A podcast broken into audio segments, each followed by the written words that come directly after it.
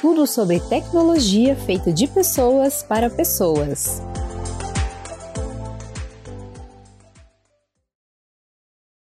Olá, eu sou a Mônica Vanderlei e você está ouvindo o Peoplecast, o podcast da Plusoft sobre negócios, tecnologias e experiências humanas.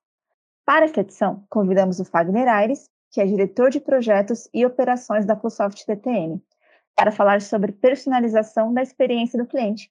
Bem-vindo, Fagner! Opa, muito legal, Mônica. Obrigado pelo convite. Vamos lá, vamos com tudo. Vamos ver o que a gente consegue ajudar. Ah, obrigada a você, Fagner, por aceitar o nosso convite. É, eu acho que antes da gente começar a falar sobre a experiência do cliente, eu queria que você contasse um pouco sobre o que você faz aqui na PluSoft DTM, como é o seu trabalho, para quem nos ouve conhecer um pouco mais sobre você. Legal, vamos lá.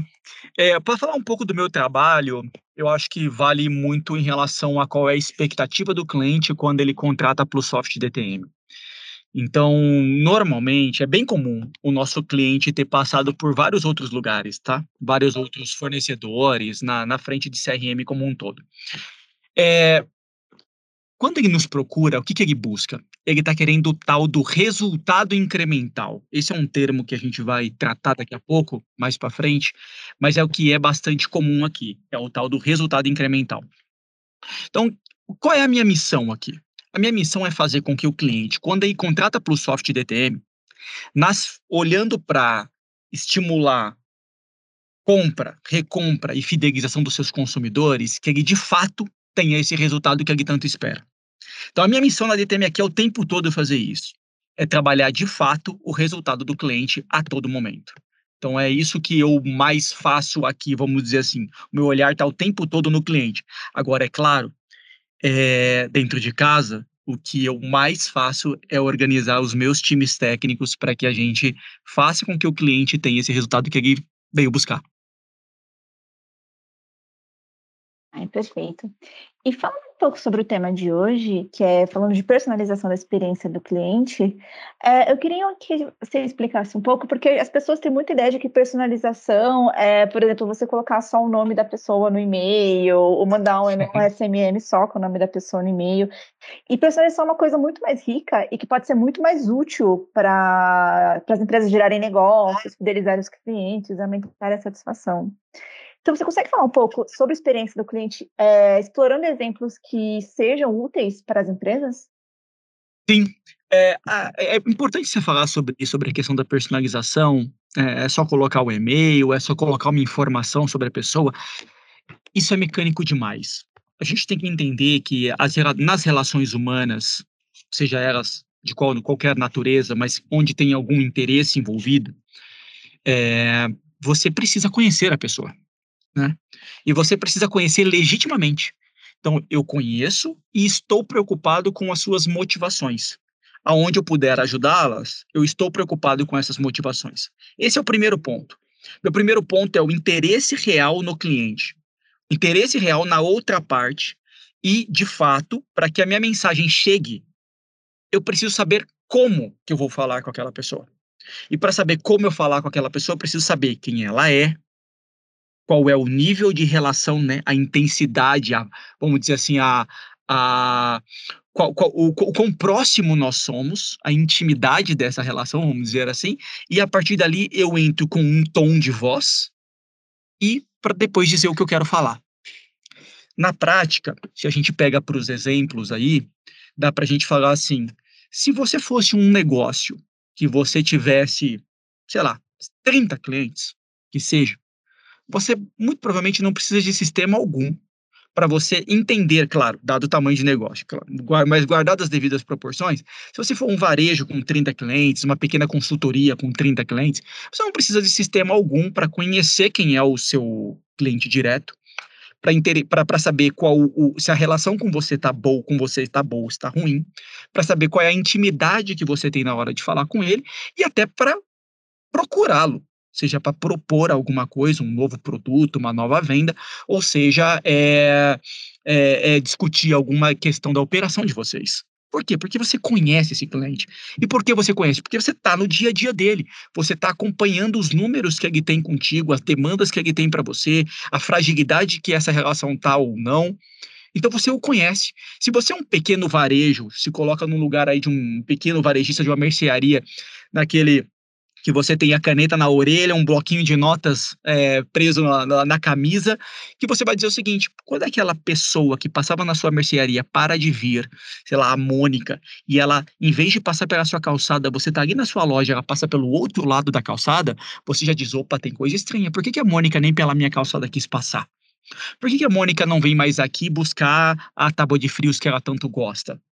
Por quê? Porque o Fagner não entrou mais aqui na minha loja. Ou quer dizer, o Fagner entrou aqui e ele sempre comprava esses cinco, seis produtos. Agora ele começou a comprar dois. É uma observação.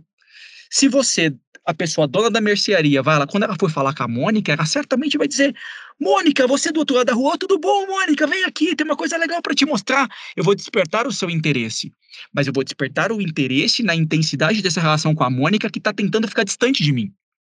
Da mesma forma, se eu estou vendo ali o Fagner dentro da minha mercearia e eu estou percebendo que o Fagner está levando sempre menos itens do que normalmente ele levaria, eu vou me aproximar dele e vou, de alguma forma, abrir a conversa para tentar entender o que está acontecendo.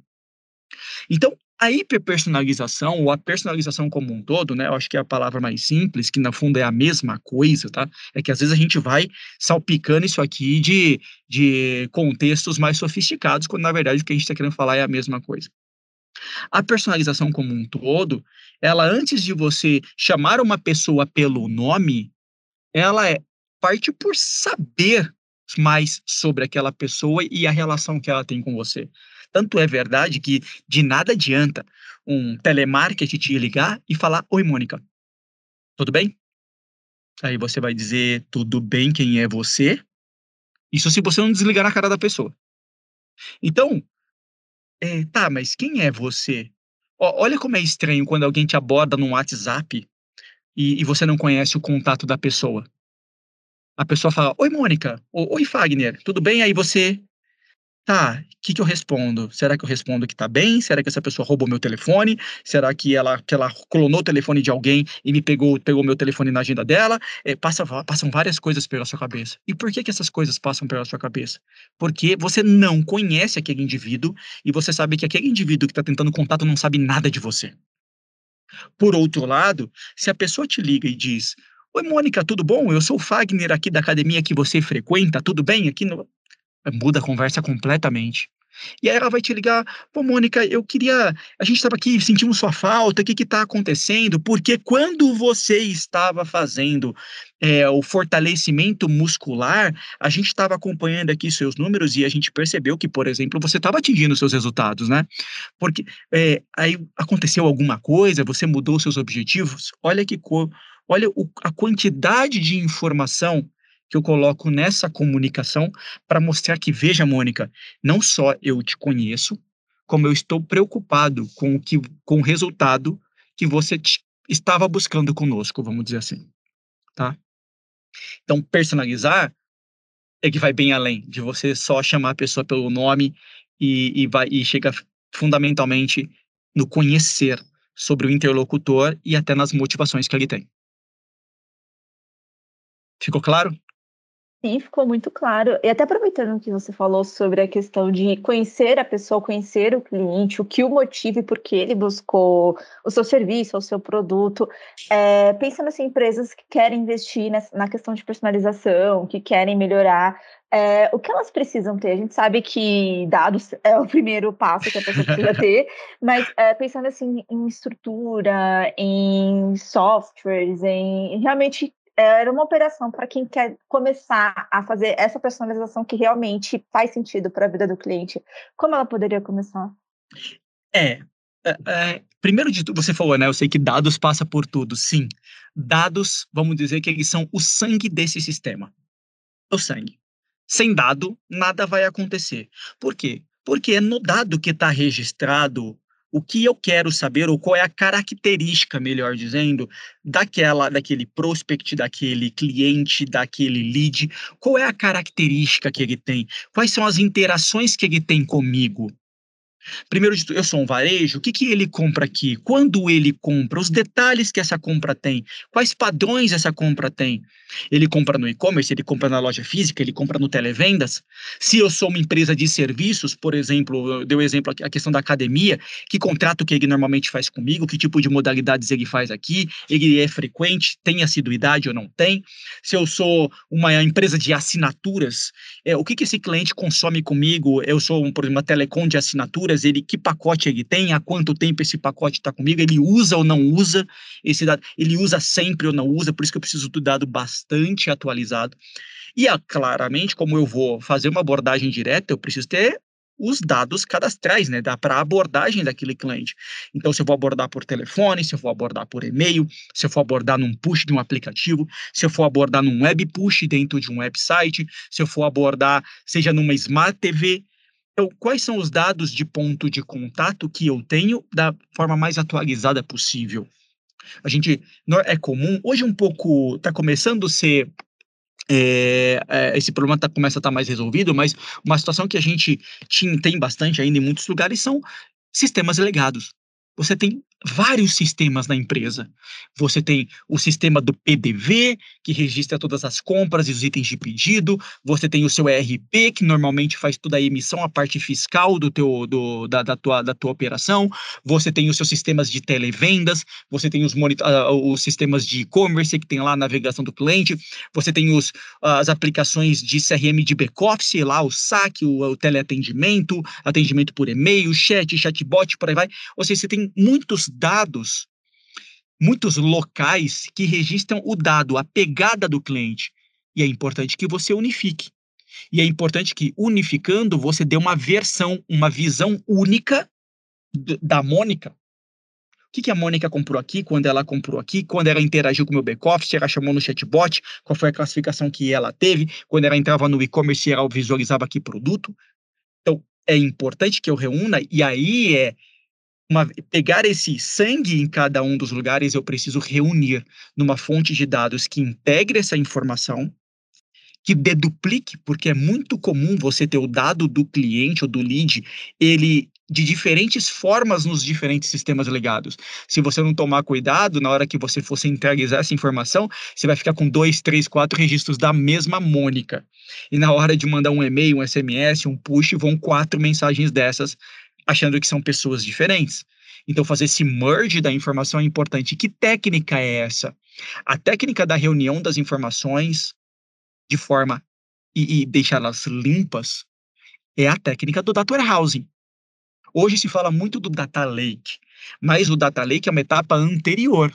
Ela é uma etapa que ela só reúne as informações, né? É um lago é um lago. Eu jogo todos, eu aponto todos os encanamentos para aquele lago, mas o dado ainda não está pronto para uso. A partir daí ele vai ter que ser tratado e preparado para uso nessa iniciativa que nós vamos fazer, que é de uma comunicação personalizada que estimule compra, recompra e fidelização. Então, o upgrade dessa solução é para a solução de data marts e data warehousing, onde o dado está pronto e preparado para uso. Esse é o ponto crucial. E daqui para frente? Daqui para frente, como a gente não tem as empresas que normalmente vão atrás desse tipo de solução, não tem só 30 clientes, né? Ela tem cem, dezenas, centenas, milhares, milhões de clientes, como é o caso de muitas empresas que eu trabalho, muitas dezenas de milhões de clientes. É, você precisa aplicar técnicas que vão extrair o conhecimento em cima de massa de dados. E a técnica que extrai conhecimento em cima de massa de dados é a estatística. Então, você vai se lançar mão de técnicas matemático-estatísticas, que a gente vai converter no que se chama de algoritmo, que nada mais é do que modelos matemáticos, modelos estatísticos, que aplicados em cima desse dado extraem conhecimento. Vou te dar um exemplo. Como é que eu sei a probabilidade do Fagner ou da Mônica é, deixarem de ser cliente nessa empresa de telecom frente aos outros 10 milhões de clientes que essa empresa tem. Eu vou olhar todos os, os rastros que o Fagner e a Mônica deixaram e vou dar um score dizendo o Fagner é mais propenso a churn, a Mônica é menos propensa a churn, o Antônio é mais ou menos propenso a churn, mas o, Como é que eu faço isso? Isso é uma expressão matemática, da qual existem muitas variáveis, como pagamento, inadimplência, é, frequência de compra, uso do produto, é, tempo de base, recência, uso de call center, acesso a back-office, enfim, são muitas variáveis que nesse modelo matemático dá um peso e terá solta, no final da conta, um score, dizendo se nós somos mais ou menos propensos a sair daquele produto. Então, voltando, eu tenho eu reúno o sangue, né? Eu reúno os dados dentro de um datamart. Em cima desse datamart, eu aplico técnicas matemático-estatísticas de conhecimento desse consumidor. E aí vamos dizer que o dado está pronto para eu usar. Usar o quê? Primeiro você precisa saber o que fazer lá.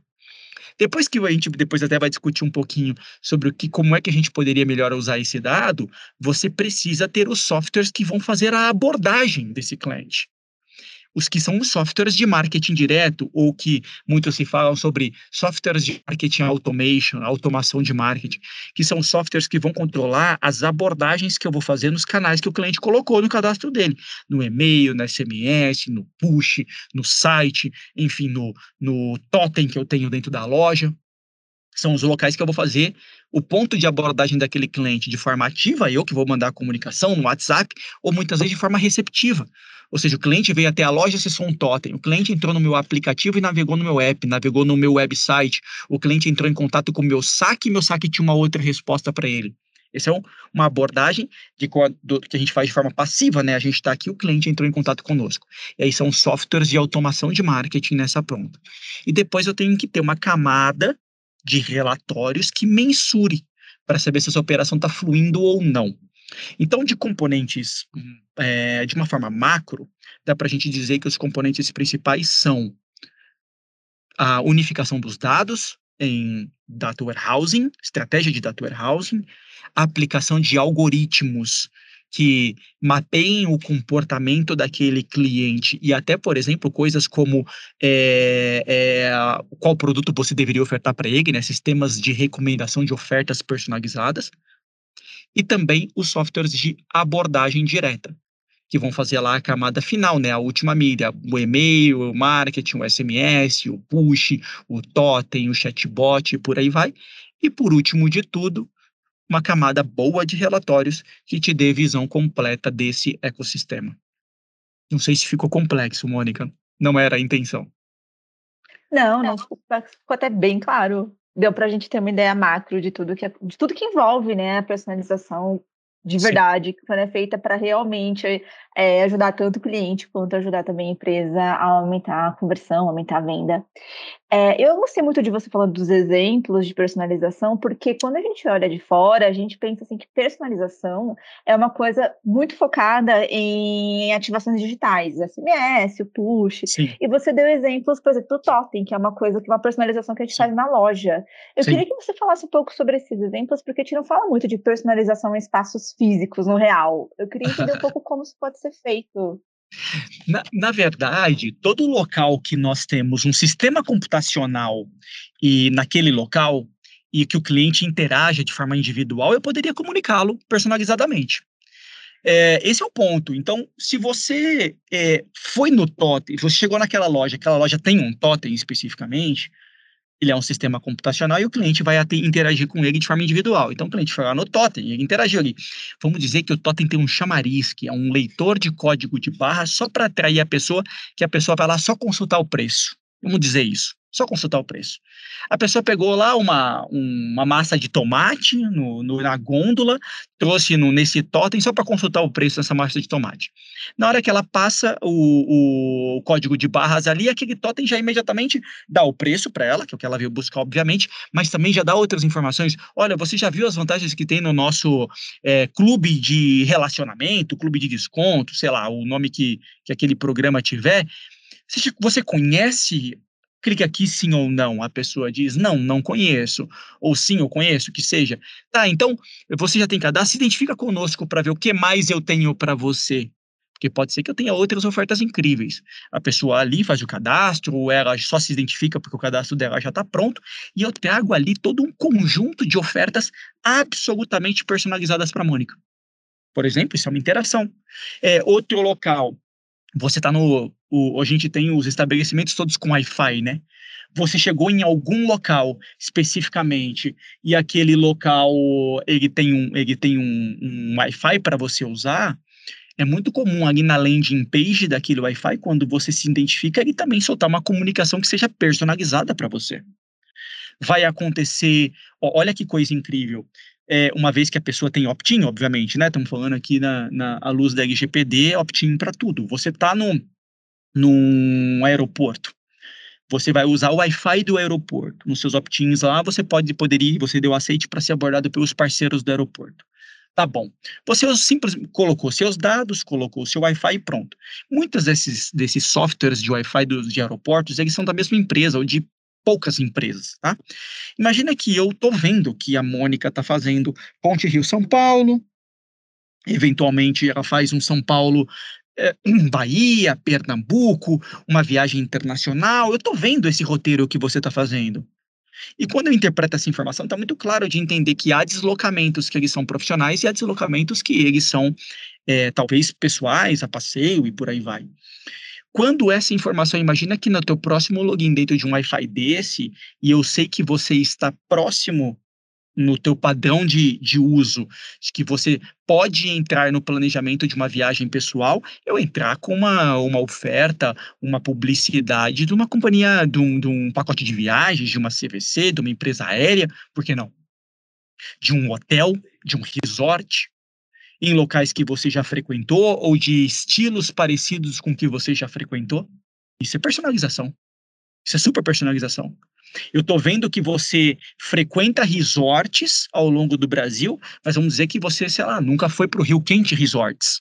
Eu poderia te dar uma comunicação específica, direcionada, dizendo: Mônica, que tal é, descansar um pouco, né? Não é tirar férias, que tal descansar um pouco no Rio Quente Resorts? Do, da, tem uma, aqui uma oferta incrível para você, válida para os próximos dois meses, porque eu estou vendo no dado que dentro desse range de dois meses é quando você tenderia, tenderia a viajar a lazer ou para locais de lazer. Isso também dá. Então, é, essas questões dessa, isso é a hiperpersonalização. Isso é hiperpersonalização de forma passiva. Você só foi usar o Wi-Fi e eu me comuniquei com você. Se você acertar o time da relação e não tiver atrito, e obviamente juridicamente todos é, autorizados, a empresa pode muito bem abrir uma conversa personalizada e estimular a compra, porque no final das contas o que a gente está querendo é que o cliente consuma mais, né? É, essa é a ideia. Ficou claro? Sim, e uma coisa legal que você falou, é, eu gostei muito que você falou da palavra atrito, porque, obviamente, pensando, é, seguindo as leis da, seguindo as regras da Lei Geral de Proteção de Dados, a gente vai trabalhar com os dados que o cliente nos fornece. Sim, Mas claro. quando a gente pensa em personalização, existe é, o que não fazer ou o que é preciso, a lição de casa que precisa ser feita para que a personalização é, funcione da forma que a gente queira, que não cause estranheza para o cliente? Primeiro de tudo é monitorar atrito, né? Bom, atrito é um ponto importante. Pessoal, a gente não pode esquecer que são relações humanas. Os softwares são ferramentas. É, eu gosto do exemplo da, da faca, de man, faca de manteiga e parafuso. A faca da manteiga também abre um parafuso, né? Ela desrosqueia um parafuso. Só que no final das contas, sua faca está torta e o, e o parafuso vai estar tá espanado. Mas ele saiu. É, mas não foi a ferramenta correta. Então você usou lá uma parafusadeira, que é a melhor ferramenta que você vai ter, e você tirou seu parafuso da melhor forma possível. As ferramentas estão lá para isso, mas no final das contas as relações são humanas. Elas são humanas. Então, na nossa vida, quando a nossa relação está estremecida com uma outra pessoa, com uma outra empresa, sempre é estranho quando aquela pessoa chega para você, ou ela nunca fala com você, nunca, nunca mais falou. Nós estamos num momento de atrito, e é quando aquela pessoa chega um, para falar contigo, é sempre um interesse. Ela está querendo te vender algo, ela está querendo te levar para algum lugar. Você fala, opa, opa, peraí, peraí, peraí, peraí nossa relação nem tá tão bem assim, né? Isso que inconscientemente a gente é, é, já imagina e já pensa. Outras pessoas são mais diretas e vão dizer, né? Pô, faz maior tempo que a gente nem se fala, é a última vez que a gente se falou, você ainda, sei lá, me causou um mal específico e a gente tá aqui é, e você tá querendo, sei lá, me vender alguma coisa. Não, não é por aí. Então, cuidar do atrito, Cuidar do atrito é extremamente importante. Por isso que é importante você saber que clientes estão entrando em churn. O cliente dá sinais. O cliente dá sinais. Vou te falar, quando eu estou numa telecom, por exemplo, você. Coisas mais. Existem as coisas óbvias e existem as coisas reais, mas que não são óbvias. Então, por exemplo, eu tô vendo aqui na Telecom, você é um usuário de um mega pacote aqui com cinco pontos de internet, com não sei o quê. Eu tô vendo o pacote que você tem. Só que olha que coisa, é muito fácil perceber que quando você liga no meu back-office para reduzir teu pacote é, de, de TV, internet, não sei o que, que a relação, sei lá, você está vendo pouco valor naquilo, né? Mas eu conseguiria saber também, dependendo da, da, das tecnologias, o quanto você usa dos meus pacotes, tanto de internet quanto de, tele, de, de TV, por exemplo, quanto dos, dos filmes que eu tenho disponíveis aqui, da programação que eu tenho disponível para você comprar à parte e do que você comprou, quanto você usa. Se eu perceber que você anda usando pouco, por exemplo, você compra, você comprou comigo 600 mega de internet e eu tô vendo que o teu consumo médio é 180. Isso quer dizer o seguinte, você já, você já extrapolou a ponta de perceber valor nessa entrega. Porque eu já estou te dando muito mais do que deveria. Então, é aquele negócio que assim, eu te oferecer 900 mega de internet não vai fazer diferença nenhuma na sua vida, porque eu estou vendo que você não usa nem 200 para realizar todas as suas tarefas do dia a dia. Quando eu estou vendo que você consumia comigo uma compra tal de, de pacotes de vídeo e, e, e você não compra mais.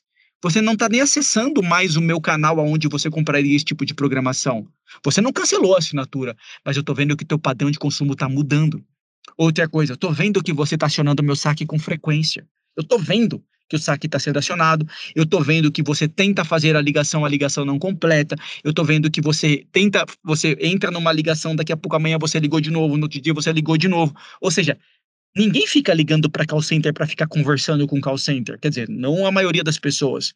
Porque quer bater papo com call center. Não, tem alguma coisa ruim que é uma picadinha de formiga que ela vai inflamar.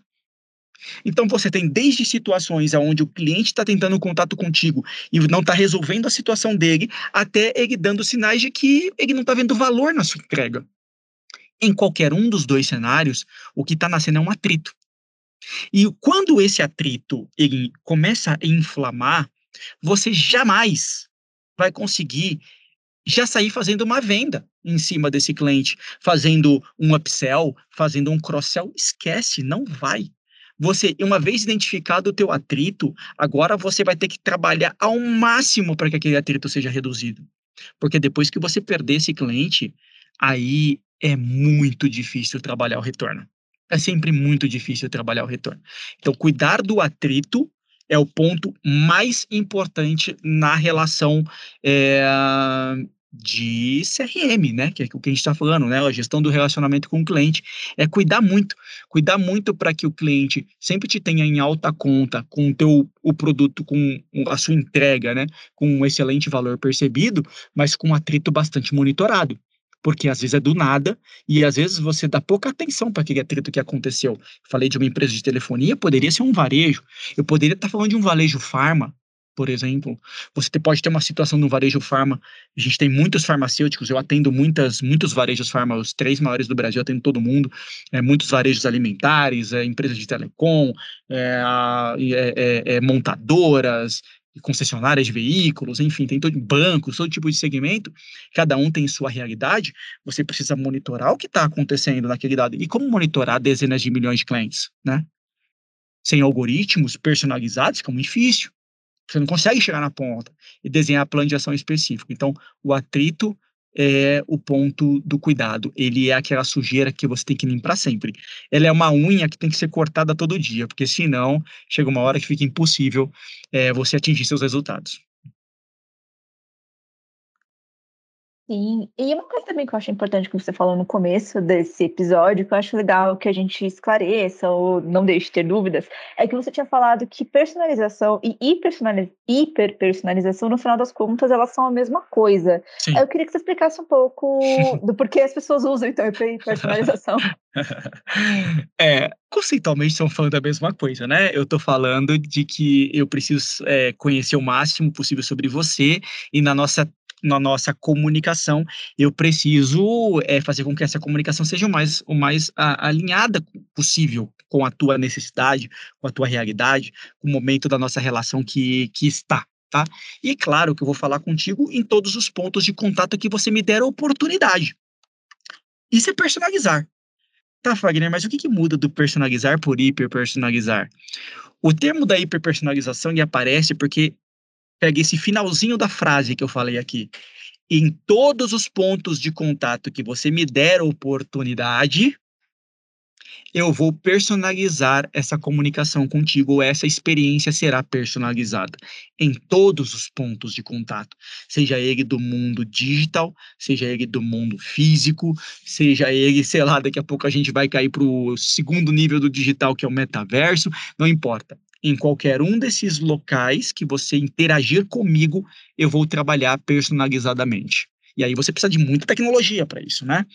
Porque uma coisa é te mandar um e-mail marketing personalizado, outra coisa é o meu chatbot conversar contigo personalizadamente, outra coisa é você estar tá na loja e o totem te reconhecer e interagir com você, outra coisa é você entrar no meu e-commerce ou entrar no meu aplicativo e sempre ter a sensação de que, poxa, essa empresa me conhece mesmo não é que sabe o que eu gosto. Sabe o que eu gosto é um negócio muito é, comercial e romântico demais pro, pro, pro, pra, pro geral.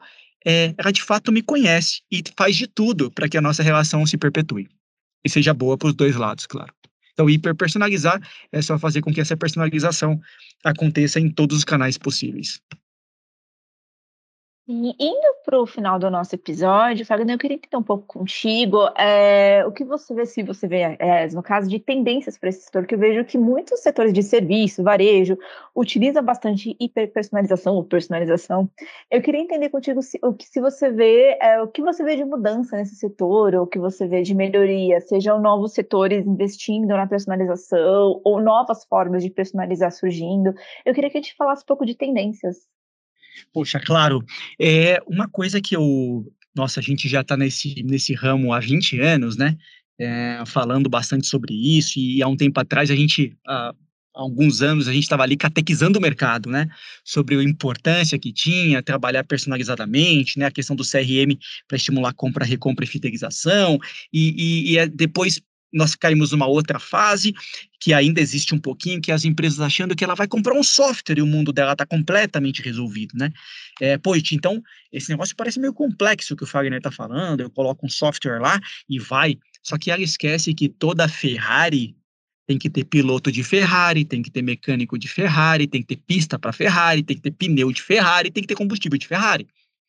Então, entrar numa situação dessa, e aí o que eu percebo hoje bastante no mercado, é as empresas já indo para a terceira fase. Ela queria saber em linhas gerais o que era, primeira fase. Segunda fase, ela achou que só o software resolveria a vida dela. E a terceira fase, ela dizendo: opa, peraí, é, eu realmente preciso tomar cuidado. Eu preciso ter um excelente software que cuide das pontas né, dos softwares legados, seja para consumo de informação, seja para abordagem do cliente final, mas eu preciso ter uma solução que ela seja muito robusta em data science, muito robusta em data science, muito robusta na mecânica de abordagem do cliente, mas eu também preciso é, saber fazer, né? Eu preciso ter gente, capital humano, e muitas vezes nas, isso vai vir dos parceiros, vão vir de empresas especializadas nisso, que vão me ajudar a fazer. Vão me ajudar a fazer, vão me treinar, é, é, vão me pegar pela mão, vão me levar para o próximo estágio, porque fazer tudo dentro de casa pode parecer romântico, né? O do or buy. Vou fazer aqui tudo dentro de casa, pode parecer legal, só que assim, pense que você tem que montar uma equipe multidisciplinar, que vai do marketing ao data science, à engenharia de dados ao software, é, é muito multidisciplinar, a parte criativa é, é muito multidisciplinar, comercial, todos juntos nesse squad, será que eu preciso dominar todas essas competências ou eu posso ir usando parceiros para me ir me acelerando? Então, o que eu percebo muito nas tendências são as empresas saindo lá da ilusão de que só instalar um software a vida dela estaria resolvida e agora percebendo que não, eu preciso ter uma equipe robusta, multidisciplinar e de pessoas cercada de pessoas que saibam fazer para que a gente possa de fato extrair o resultado que era o resultado esperado pela companhia. Então, Eu tenho percebido muito isso. E eu tenho percebido que vai, vai saindo na frente as empresas que provêm um, um grande é, portfólio tecnológico robusto, mas também um conhecimento profundo nesse tipo de estratégia. Perfeito. É, falando de personalização, indo já para o final do nosso episódio, existe alguma, algum aspecto sobre personalização que você acha importante comentar ou não te perguntei? Algo que você acha válido a gente deixar aqui como recado final? Eu acho que a questão da personalização é vou pegar pelo ponto do atrito, tá? Porque senão a gente fica aqui o tempo todo querendo ir inundando caixas de contato do cliente, seja lá em qualquer momento, tentando vender, vender, vender, vender, vender, vender. E a gente esquece que, que a relação não é só a gente querer vender, né? Muitas vezes um, um atendimento bem feito, da qual é, eu conheço o cliente por completo, pode gerar venda ali na frente, né? Eu acho que esse é um aspecto relevante para se discutir. A minha atuação principal ela é muito maior em estimular a compra, recompra e fidelização dos clientes, mas cada vez mais eu venho alertando todos os meus clientes para dizer: opa, peraí, é, teu cliente está batendo na porta aqui. Vamos, vamos, se eu resolver essa situação dele é, de uma forma específica, direcionada, rápida, porque eu sei quem ele é, eu sei a importância que aquela pessoa tem no negócio para mim, né? Quando eu calculo um bom Customer Lifetime Value e um bom é, LTV daquele cliente, eu sei a importância que ele tem, eu sei o potencial que aquele cliente tem para o meu negócio, eu sei qual é o valor que ele tem para mim, eu sei o que ele gostaria de comprar aqui, mas que nesse momento está no atrito, se eu acelerar a resolução desse atrito para ele, com certeza a próxima, a, a, próxima aquisição que ele vai fazer comigo, o próximo consumo vai ser mais rápido, virá com mais velocidade. Então, o que eu venho falando muito para meus clientes é: olhe o cliente, o teu consumidor, por inteiro. Por inteiro. A mesma, a mesma aplicação, intenção, cuidado que você está colocando no approach de venda coloque no approach de back-office. É o mesmo, porque a pessoa é a mesma e você é a mesma pessoa. É, mas no fundo, as relações são humanas, né? Sim, sem dúvida. É, Fagner, eu te agradeço bastante pela sua presença aqui no Peoplecast. Espero que você tenha gostado do papo. Do nosso lado foi muito legal. Então, eu queria muito te agradecer por você estar aqui falando com a gente sobre personalização. Obrigadão, gente. Eu que agradeço, Mônica. Foi um imenso prazer. Que precisar, tô por aí, só chamar. Perfeito. E também muito obrigada a você que nos ouve. É, até o próximo episódio. Estamos por aqui no Pipocast. Bora. Tchau, tchau.